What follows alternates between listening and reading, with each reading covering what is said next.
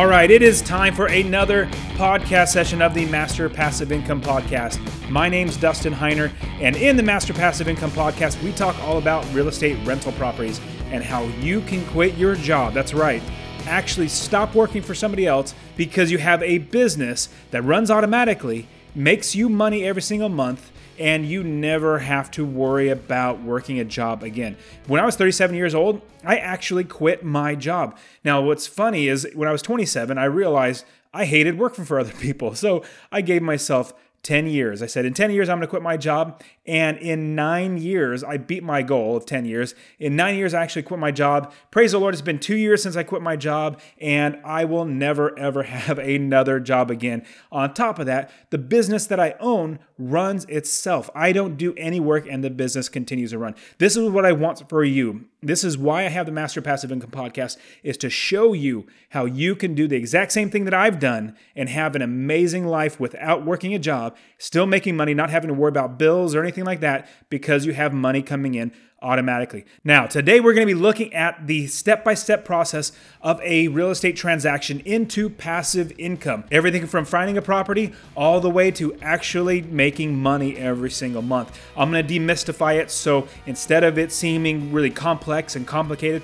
I'm going to give you a step by step process you can follow to make sure that you get it done right. Now, let's look at this step by step process to get passive income into your pocket every single month. All right, let's start the show.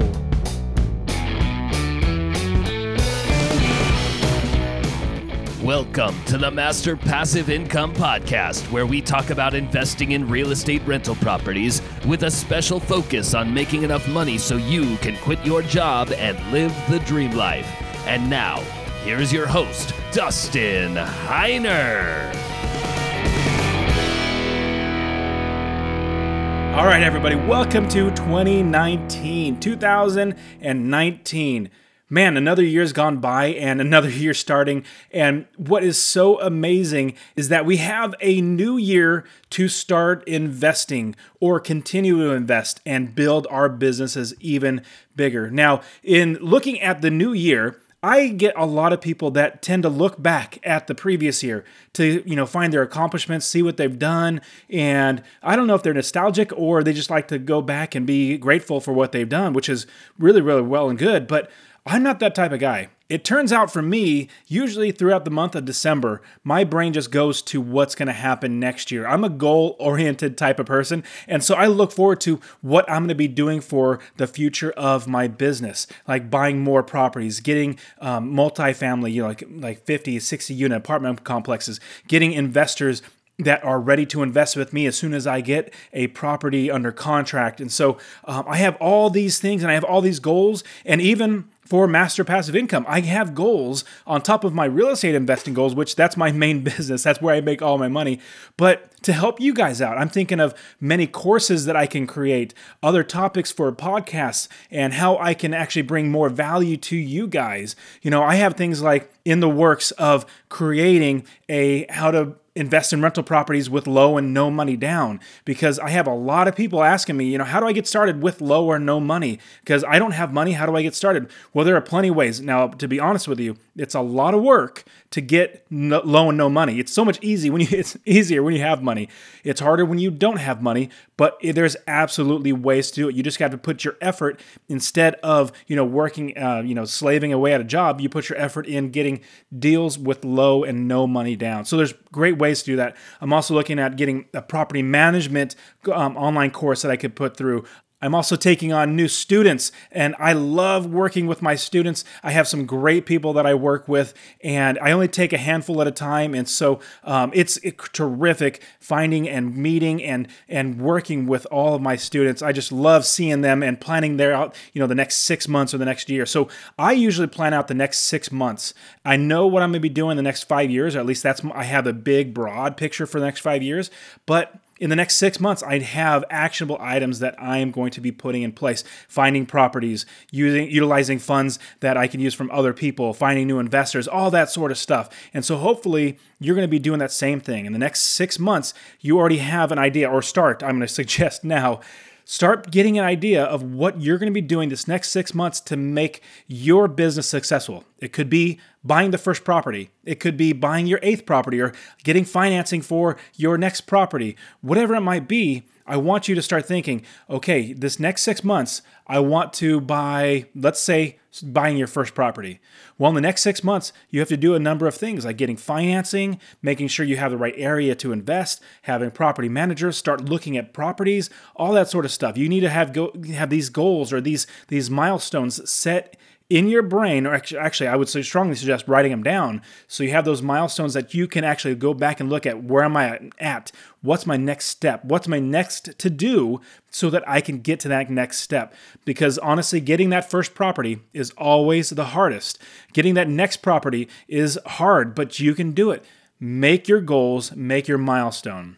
Now, as I've been doing this podcast, I always try to find new ways and new things to teach you and new things to look out for. So I'm always trying to learn from lots and lots of people. But here's the funny thing in all of my searching for new things, uh, new ways to invest and, and new ways to make money and trying to help and teach you, I came across something that actually made me laugh, like literally laugh out loud. You know that, that uh, term LOL? But I was literally laughing out loud, more out of sheer bewilderment and just like, what? Are you kidding me? So, there is a guru out there, a real estate guru. Um, his name is Grant Cardone. not saying he's a bad guy or anything. It's just, you know, um, I, I don't really gravitate towards Grant Cardone. He's a little more, um, uh, I don't know, Grant Cardone-ish uh, than than I am. But some people love him, or lots of people love him.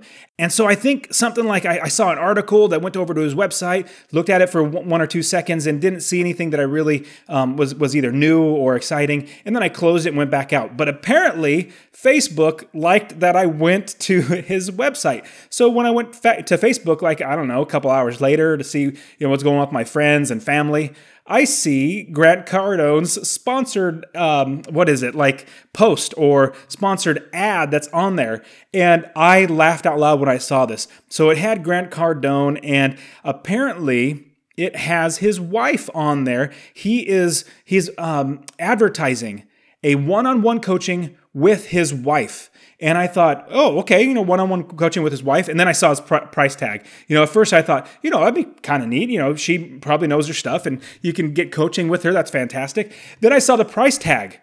Guess how much it is? Stop right now and just think how much would coaching be for a one on one coaching from Grant Cardone or and his wife? I guess basically his wife doing it.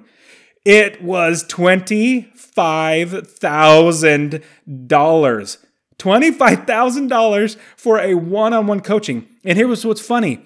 The, I click I was I was dumbfounded. So I literally I had to click on it just to see, just to get a, a glimpse of what in the world they would be offering. For $25,000, you better be doing everything. it was oh, funny. So I clicked on the link, went to the site that showed what you get for your $25,000. Basically, it was a if you wanted to fly out to visit them, you have one session with them or one meeting with them. I think it said like a one or two hour meeting with them, and they will then give you a step by step plan, and then that's it. That's it. Like literally $25,000 to meet with them. And you could even do $25,000. It could be a Skype phone call with them for one to two hours. And they give you a plan and then you're done. Now, maybe there's a lot more to it. But on their sales page, that was literally it. It was basically paying $25,000 for one meeting with his wife. And that just seems like a ton of money for almost nothing. I mean, you get a little bit, but I mean, what would that be worth? Apparently, she is such high dollar value and and in in uh, demand that she can charge twenty five thousand dollars. Hey, if people are going to pay her $25,000, then good for her. She that's fantastic. Then I clicked over on Grant Cardone's one-on-one training. So, his one on one training, if you wanted to get trained by him for an entire year, this would be a one on one package where once a month he would talk to you for an hour. So, it's basically 12 hours of his time for an entire year. Guess how much his one on one package is for, for an entire year? That's right. You would your jaw's probably gonna hit the ground. Mine did. One hundred and twenty thousand dollars for 12 one-on-one sessions where you would talk to them on the phone for an hour. 12 one-on-one sessions, $120,000. What is I Has has anybody ever paid that? I mean, what in the world would you be doing spending $120,000? Most people do not have that type of money. And even if they did, why would they pay $120,000? If they do, then that's great. I know you're not like that, and I'm definitely not like that too. I'm not going to spend $120,000. Now, what I do in my, I, the reason why I say this is because I do coaching with lots of students, and I charge literally a fraction, like not, not even like 1%, like a fraction of that. And I give them so much more. I give them hours of coaching. I give them, um, I work with them analyzing projects. I work with them analyzing deals, finding new areas to invest. I work with them and give them a plan from where they are now to how they can get to where they have an automatic business. And I help them get to where they literally don't need a job anymore. So it, it was just dumbfounding. I just had to say that. Now, if you go to my podcast show notes, I'm going to have everything that I talk about in this podcast as well as a screenshot of the $25,000 paid coaching, one on one coaching with Grant Cardone's wife. So the podcast show notes is masterpassiveincome.com forward slash 040. This is the 40th session of the Master Passive Income podcast. And if you go there, I will also have a diagram that shows the step-by-step process that I created that you that we're basically walking through today. So go to the podcast show notes,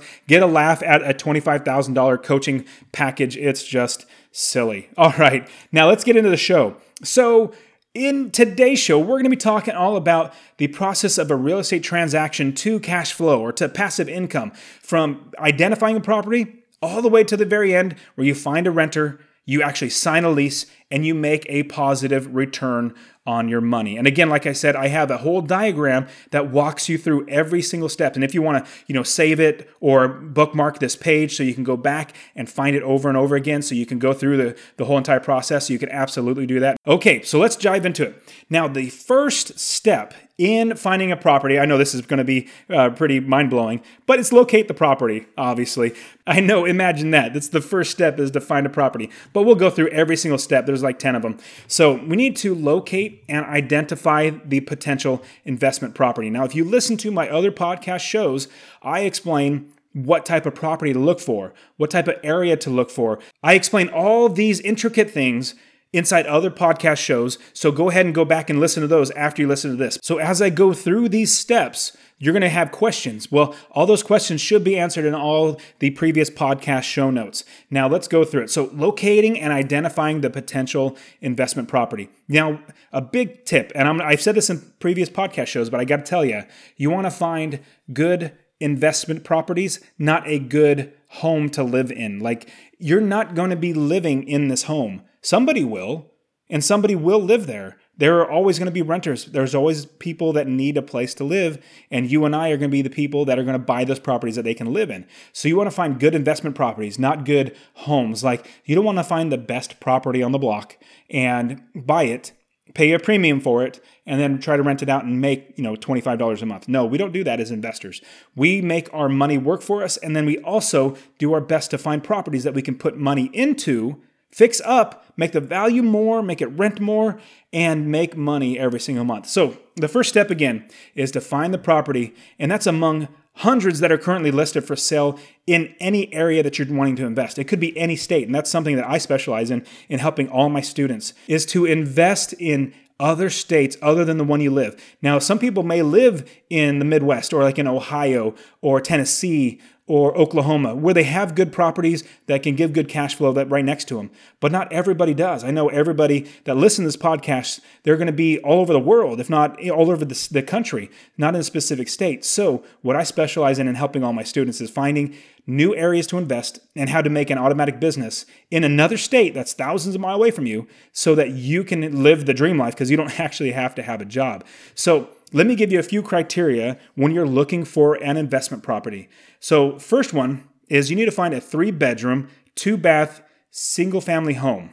Remember, this is going to be like the cookie cutter home that you're always, that's your go to type of home that everybody's going to either want to buy when you try to sell or they're going to want to rent because it's it's a nice home. It's not too big. It's not too small. It's like you know Goldilocks and the Three Bears. It's perfect. It's the it's the right size. So three bedroom, two bath, single family home. That has 1,200 to 1,400 square feet and a two car garage. Now, this is the type of property, I'll say it one more time three bedroom, two bath, single family home with over 1,400 square feet and has a two car garage. Now, the price range should be between like maybe 80,000 or below, you know, it could be 60, 50, 40, 30, $20,000. It could be that. Um, but if you go maybe 60, 70, thousand dollars to one hundred twenty thousand dollars. When you get above, when you start getting to 150, 160, 200 thousand dollars, you start having diminishing returns because basically, if you're borrowing two hundred thousand dollars and you're making two hundred dollars, that I mean, you're only making two hundred dollars, but you have a big mortgage payment that you, if you have to evict somebody, you have to pay. But if you have a hundred thousand dollar loan that's a much smaller like cut that in half and that's a much a much smaller mortgage that you need to pay. And so you have less debt on yourself as opposed to more debt. And so i would personally sum it all up i would personally rather have a $100000 property with a note or a mortgage on it and make $250 as opposed to a $200000 home with a big mortgage on that one and make 200 or $250 a month. So i would rather have less money out of my pocket or less money in debt for the amount of passive income coming in. Now, if it's different, if it was a $200,000 property that brought you $500 a month in passive income, then great, that's double the, the you know the $100,000 property in passive income coming in. So, you want to identify a potential investment property by looking at all the different eh, properties that are out there, seeing which ones are the best price, and you need to the next step is evaluate the property. Now that you've already found a property, you found maybe one, two, three, or four, but let's just say you found one and you know you're going to go with this area, you're going to find this property that you like, it looks good. Now we need to evaluate the property. Single family homes, their value is based upon comparable sales of like properties in the area. Not like, you know, from California to, to Texas. No, it's not like that. It's in the area within a two mile radius. And so the same amount of bedrooms, same amount of bathrooms, square footage, they basically look at maybe the exact same type of home, if not off by maybe, you know, uh, 100 more square feet or less square feet. They try to find as close as they can they try to find a comparable home that is like yours that has sold recently so that they can give that value for it. So you want to evaluate the property. Number one, make sure that the property is not overvalued, where the person selling it, where you see the comparables are 100,000, but they're trying to sell it for 130,000, 120,000 or 110,000. You don't want to buy that property because it's overvalued. They're trying to get too much for it us as investors, we try to get as little money coming out of our pocket so that we get more money coming in. So if the value is 100,000, I'm trying to get that property for 80,000, maybe 75,000. I try to get it for less so that I basically pocket. It's called equity capture. That you capture that equity. So if they're asking $100,000 and its value is $100,000 right now, but you get it for $80,000, you literally capture $20,000 in equity at the, the, moment that you bought that property. That's $20,000 in equity in your pocket that you can use for a refinance or something else that you can use that equity for. So, you want to look at comparable homes to make sure you find the right value. There are other things that you need to bring into account when you're buying a home. Let's say the market value is $100,000. The asking price is like $98,000 or 100,000. Let's just say the asking price and the market value is the same at $100,000.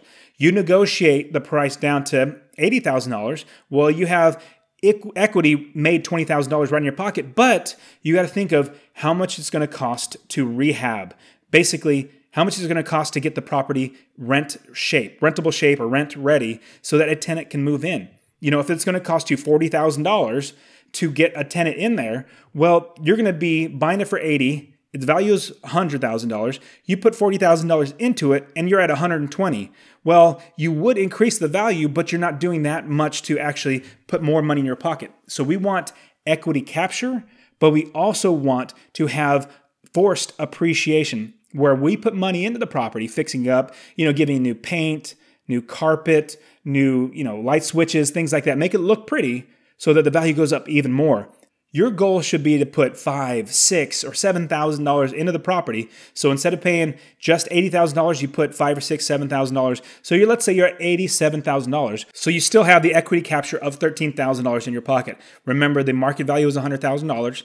You fixed it up for uh, bought it and fixed it up for eighty-seven thousand dollars. hundred thousand minus eighty-seven thousand is thirteen thousand dollars of equity in your pocket. So you also need to look at your rehab costs. You want to make sure that you can uh, force the appreciation to go up. You're not going to be losing equity and you're going to be making money. So, from locating and identifying the potential investment property, you need to evaluate the property to make sure it's a, it's a viable property, that you're not overpaying for the property. Now, let's move on to number three. You want to analyze the numbers to make sure the property cash flows. Now, analyzing the numbers basically means calculating all your expenses that you're going to get every single month from the property. And on top of that, seeing how much you're going to be able to rent the property for. Now, let's say this property can rent for $1,200. If you have expenses that are only $800 and all the expenses from taxes, insurance, any maintenance, any vacancy factor where somebody's moved out of the property and you're not getting rent, um, all these different, you know, property managers, repairs, pest control, things like that, you have all these expenses put in and it's a total of $800. If you're making $1,200 per month, minus $800, you're getting $400 in passive income coming into your pocket every single month because income minus expenses is your profit. Now, if your expenses is $1,300 and you're only making 1,200, well, you're losing $100 a month and we don't invest for that. If I was losing money on my properties, I would have to work because I could not live on losing money. Um, I, you know, I need money coming in my pocket. So I shoot for a positive passive income of 200 to $250 a month or more per property. Now there are many expenses that you will come across. Now I'm going to give you a few here and there's there's tons of them that you may come across. Now you're not going to have all of these, but you can have some. Let me walk you through. So there could be accounting that you might need to account for, you know, like your your bookkeeping, um, advertising, reserved funds, electricity, insurance, property management fees, pest control repairs, property taxes, security services, lawn care, utilities. So I mean, there's so many different things, and I have all these in the show notes again. But I also have something free that I want you to use. It's my rental property calculator, and I've listed just about everything in the rental property calculator that you can have as an expense. I even have an extra line item that if you find anything else, you can throw that in there as well. But this rental property calculator is actually going to give you the ability to run the numbers on a certain property all for free. So when you have a property that you want to analyze the numbers, go to my free investment property calculator and in there you will be able to figure out if you're going to be making money every single month on a property or losing money. Now, to get there, go to masterpassiveincome.com forward slash resources. R E S O U R C E S, just like it sounds, resources. And you will find my property calculator in there. Just click on that. It'll actually take you through the entire process. Even it will calculate a mortgage payment and how much you're going to have in a mortgage payment all for you. And it'll pop out a beautiful number of a positive income every single month or a negative income. And so, what you want to do is make sure that step number three is we are going to run the numbers. We're going to make sure that this property puts money in our pocket every single month. Remember, that's masterpassiveincome.com forward slash resources. And in that resources page, I got tons of extra great things for you, like free contracts for you to download, free other documents, and other calculators and all that sort of stuff. Okay, your next one, the next step is to contact the owner and negotiate an agreement with them. Now, the owner, like let's say, for instance, you find a property that is for sale by owner on Craigslist. Well, you need to talk to the property owner. But what if you find it in, on the MLS or in Zillow where it's listed for sale? Now, this property could have a realtor that's actually listing this home for sale. So you would talk to the realtor, or if you have a realtor of your own, which I don't necessarily say that you need need one, you could just talk to the seller realtor yourself and just say, "I'm representing myself, and I want to talk to you about the property." So then you negotiate with either the seller or with the realtor. So this can't be one of the most scary parts of a transaction. I completely understand that because running numbers and doing everything on your own in your home, you know, in your bedroom where you're in your pajamas and all that sort of stuff, that's so easy to do.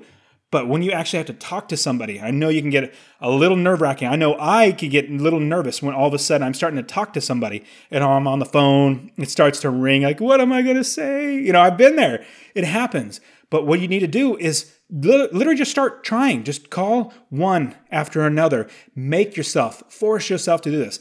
Just think of if you have a boss, like if you're married, your boss is your spouse. He or she tells you, get on the phone, start making calls, you know, start making these cold calls where you start finding properties. Just imagine this is your job. You know, I want to quit my job so I can work for myself. This is my job. This is my business. If I don't do it, nobody will.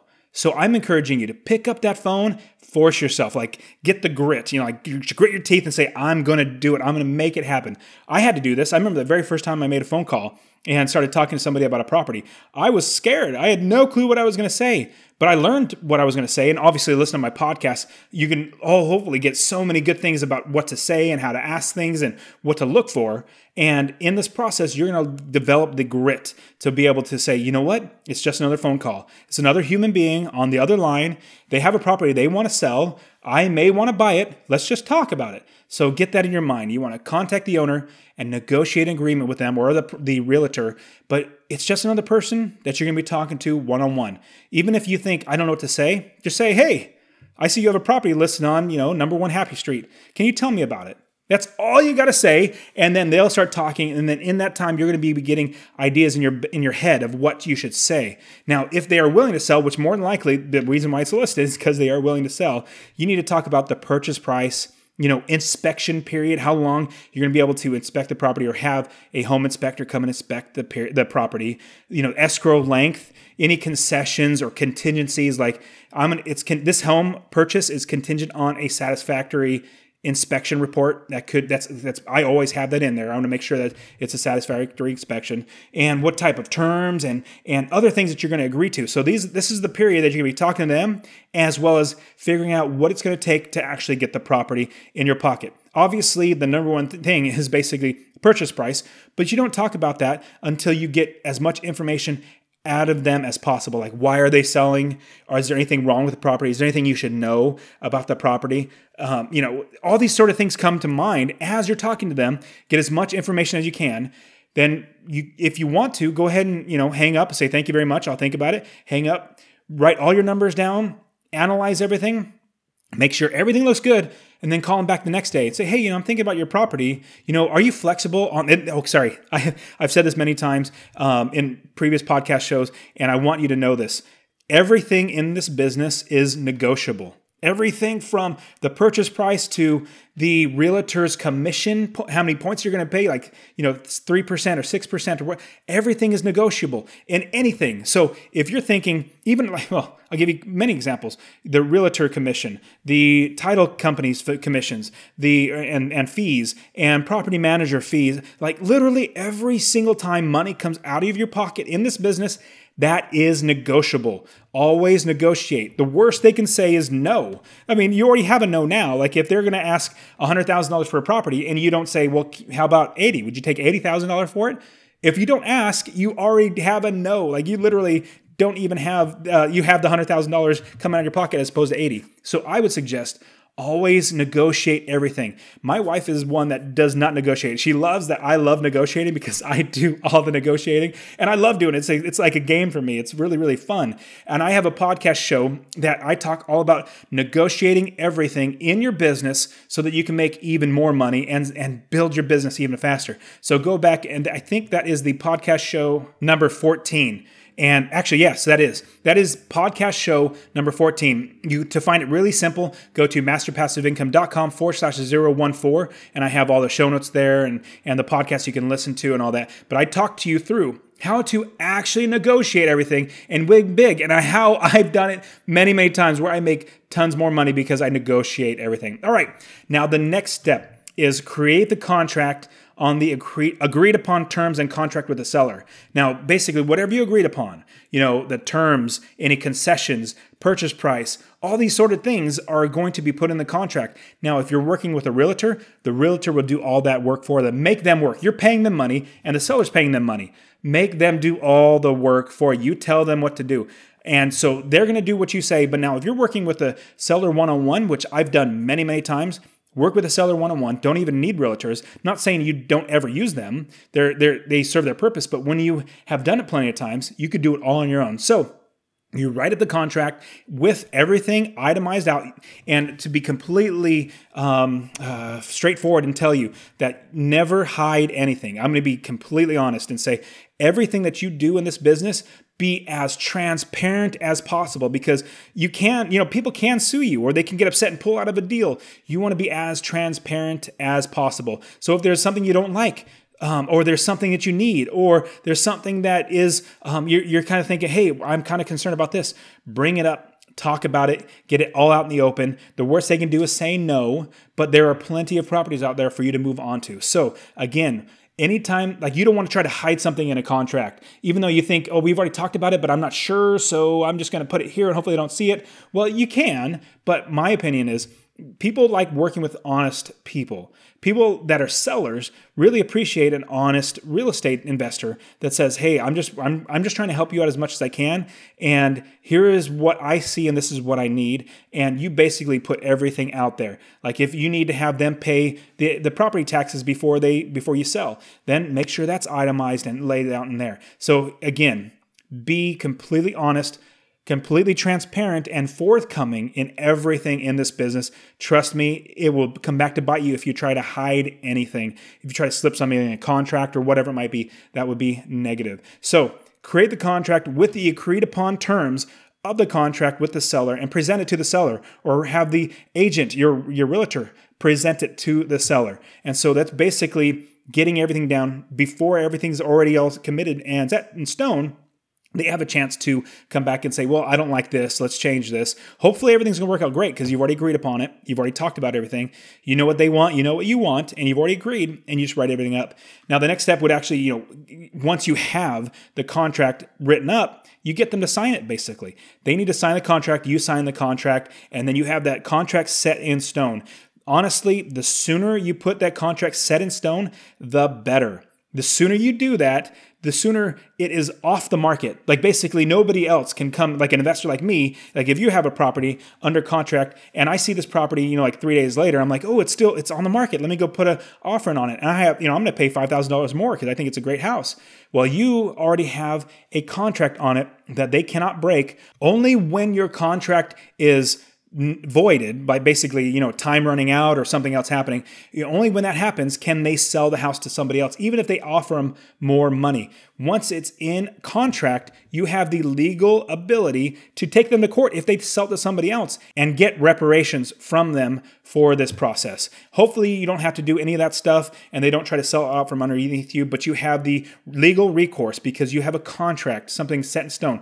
Don't go off of it's kind of funny. I'm just going to bring up something really funny. Um, the Simpsons. I, I used to watch The Simpsons all the time. There was a really, really funny one time where Homer Simpson was talking to a lawyer, and the lawyer asked him, Did you get express written consent to use this? And Homer said, No, I got implied oral consent. And so it's obviously the opposite implied oral as opposed to explicit sign. And so, no, you don't want implied oral consent. You want actually written consent, written um, completely authorized, and they have signed on the dotted line that they are selling it to you for every term and every price and everything that you already have. Next step once you have everything signed and everything's ready to go, you open title with an escrow company. Open title basically means you go to the escrow company and you tell tell them I'm buying this house from, you know, John Doe or somebody and they say, okay, great. We're going to look through the title work of the company. Basically, make sure there are no liens against the property, no back taxes, no, you know, nothing bad with the property. So when you buy it, you're not going to have any issues. Title companies are great. I do a lot of title work myself. I do a lot of research on everything on properties, but I rely on title companies because title companies, you're paying them, and it's really not that much. Maybe I don't know, five, six, seven hundred dollars, depending on the state and, and whoever you're working with. It can go up and down, but the work that they do, it actually helps you to know that the property you're buying does not have anybody else that can come and say, Hey, I own part of that property, or that's my property. Like, you don't want to be buying a property from Joe Schmo when John Doe actually owns it. If you do that, you go, you know, you go to the title company and say, Hey, I'm buying it from Joe Schmo. And the title company looks, and who actually is the owner, the real owner, is John Doe. Well, they're going to say, hey, you're buying it from the wrong person. If you give them money, you're not going to get ownership because they don't actually own the property. And so a title company is great. Now, it's so super simple to find a title company. There are so many of them, and many of them are nationwide, like literally in California to New York. You'll have companies that are the same companies, and they all do a good job. And more than likely, you pick one that has a decent reputation, that has many offices, you're going to get a good company that's going to do good title company or title search on the property. On top of that, they're going to give you title insurance. Title insurance is basically saying at the time that we did this research and before, we did not find any issues with the title you know who the, the, the, ownership and you know any liens on the property they they've actually cleared it and said this is this property will be free and clear yours when you buy it and they give you that insurance so if they missed anything Let's say they missed something, like back in 1972, somebody had partial ownership of the property, and the other person you're trying to buy it from had partial ownership, and he's representing the, the seller is representing that they own everything. Well, it's not the case. And so if the title company misses that and it comes back up, you know, a year, two years later, and depending on, you know, the, the time frame for the insurance, the title company will actually do all the work to clear that up. They'll pay all the fees. They'll, they'll they, they're guaranteeing, in a sense, that there is nobody that has a stake of ownership in the property and they'll be free and clear yours. Now, after you started escrow, you know, once you get everything going, you need to get satisfactory inspections. Basically, get home inspections, get pest inspections. In certain areas of the country, you may need to get pest inspections that are like termite inspections. I know in California, every single time you buy a house, it has to have a termite inspection if you're getting a mortgage because there are termites in California, um, most places in California. Like in Arizona, I, when I bought my property, properties, I did not need a, a termite inspection because there are not that many termites out there. And so, just depending on the area, and if you're getting a mortgage, the mortgage company will tell you what type of inspections you're going to need to get. But here's one that you should never miss. Even if you're buying with cash, you're, and I've bought many houses with cash, I always do a home inspection with a good home inspector. I mean, they, they inspect from top to bottom they look at everything possible that they can see. You know, they don't open up walls and, you know, try to look at plumbing behind the wall and all that sort of stuff. But anything visual that they don't have to tear apart, they are looking at everything from the roof to the foundation to the electrical, electrical panels, the the furnace, the water heat. They look at everything. Most inspectors should take about 2 hours or more at your property. You know, if they're there for 30 minutes, they are not a good home inspector. You want somebody that's going to take the time to be able to really look at every single part of the property. Now, what they're going to give you is a inspection report. Now, you want to look through that report to make sure there's no huge deficiencies. Basically, like hey, the roof is literally falling off and it's going to need to be repaired tomorrow. Um, you, you want to look for things in there that are big alarms, like they're alarms. There are going to be some things that are hazardous. Do this right now. Like this needs to be fixed right now. There are things that are going to say, hey, in you know, in the next five years, you're going to have to replace this, or these are satisfactory. So you need to look at the inspection report, and each inspection report is different depending on the home inspector and the company that they work for. But you you want to go through to make sure that the property's sound. Now, here's a tip I'm going to give you. If you find that okay, you've already made a offer to the seller, seller's already agreed, you already have the contract signed, and you already have the dollar amount. Like you say, it's worth a hundred thousand. I'm buying it for eighty thousand dollars. You have a signed contract for eighty thousand dollars. Good for you. But what if the inspector comes back and says, "Hey, it needs a new furnace." It needs a new hot water heater, and the foundation is, is, is really, really questionable. You need to get that fixed right away. Well, you have that concession. Remember at the beginning um, when we talked about talking with the seller, where you have a contingency saying this purchase of the property is contingent on a satisfactory home inspection. And so the tip is when you do find something that is not good, where you can say, Well, I'm going to back out and the reason why is this instead of saying that, instead of saying, I'm going to back out, it's still probably a good property. You just need to make sure the seller pays for whatever issue. Let's say it's the roof. The roof is really falling apart and they say it absolutely must be fixed and it's going to cost $8,000. Well, you go back to the seller and say, hey, seller, this is what's going on. I still want to buy the property, but because the inspection shows that the roof needs to be replaced, I need to have the roof replaced and I need you to pay for it. So we're either going to have you replace it before I buy it and you pay everything out of pocket, or you give me $8,000 off the property. So instead, because uh, I know it's going to cost eighty eight thousand dollars, you know, we already got a quote from a, a roofing company. And so this is what I've done in the past where I knew there was something that was wrong, like a septic system was gone or roofing needs to be repaired or something.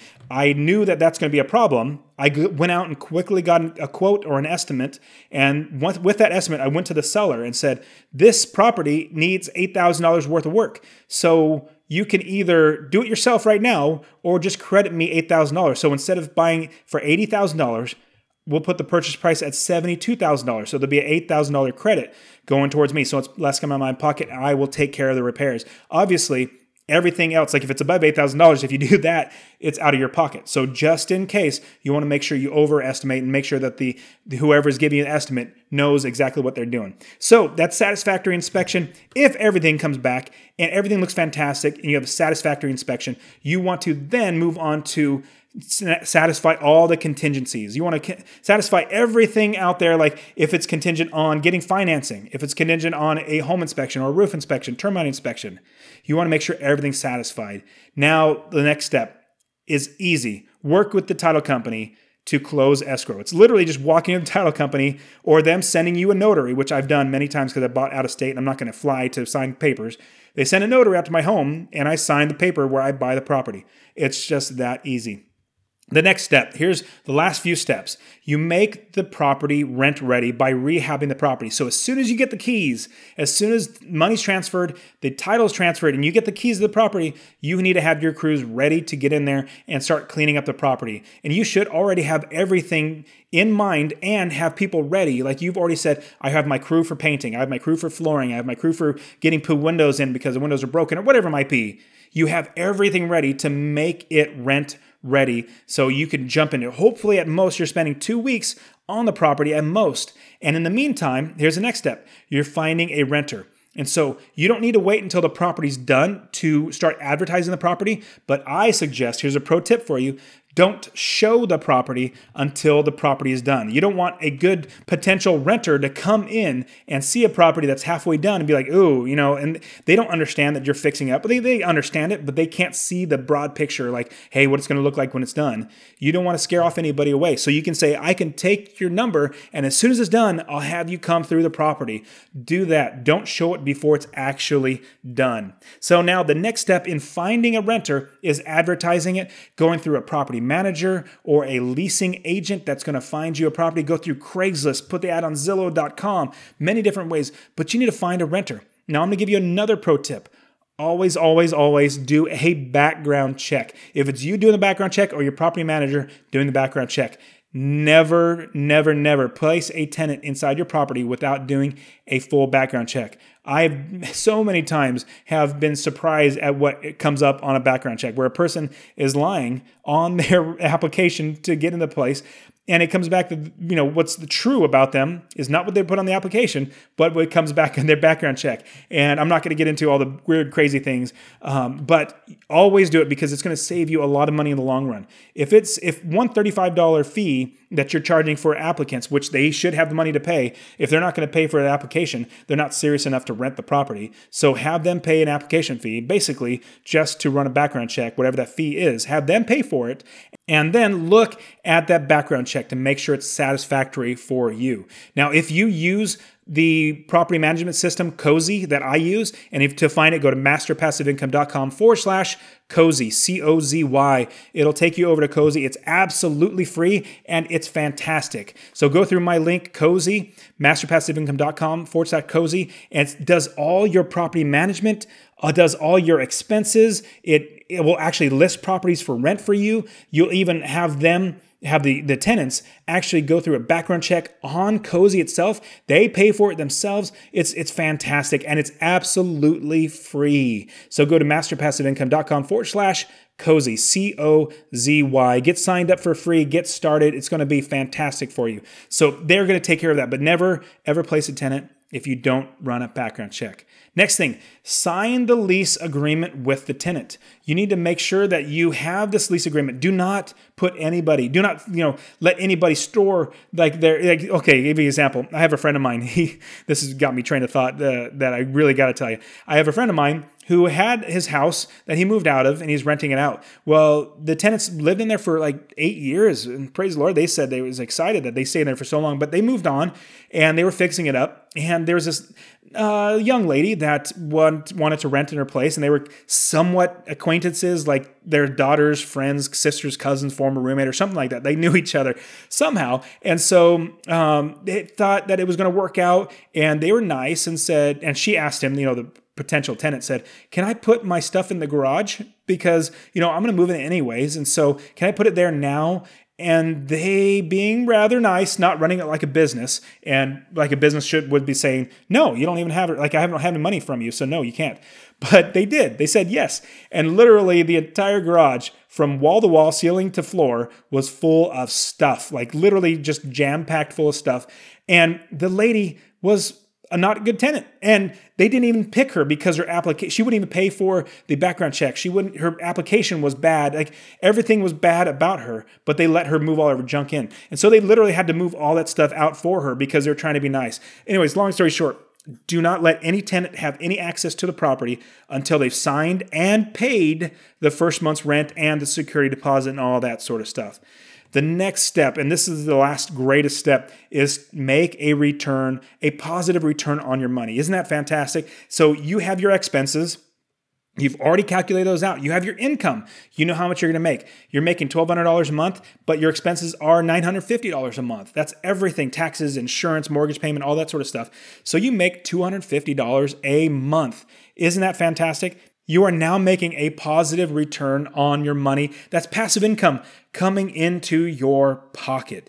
Now, that is the step by step process. And again, I have the whole diagram for you to look at. Now, at any one of these steps in the process, if something doesn't work out, you can always negotiate back with the seller. And then you can also, on top of that, you could just cancel the contract and find another property. So you're going to be set to make sure that you're not losing money from your properties. And thank you again, guys, so much for being a part of the Master Passive Income podcast. I really, really enjoy being here with you. Now, if you want to get started investing in rental properties and you have no idea how, I have a free course for you. Go to masterpassiveincome.com forward slash free course. Get your free course that's going to show you how to get started investing in real estate rental properties, and you can expand your mind to see how you can actually live the dream life and never work again and have an automatic business that runs itself. All right, guys, again, this is 2019. We are starting a brand new year.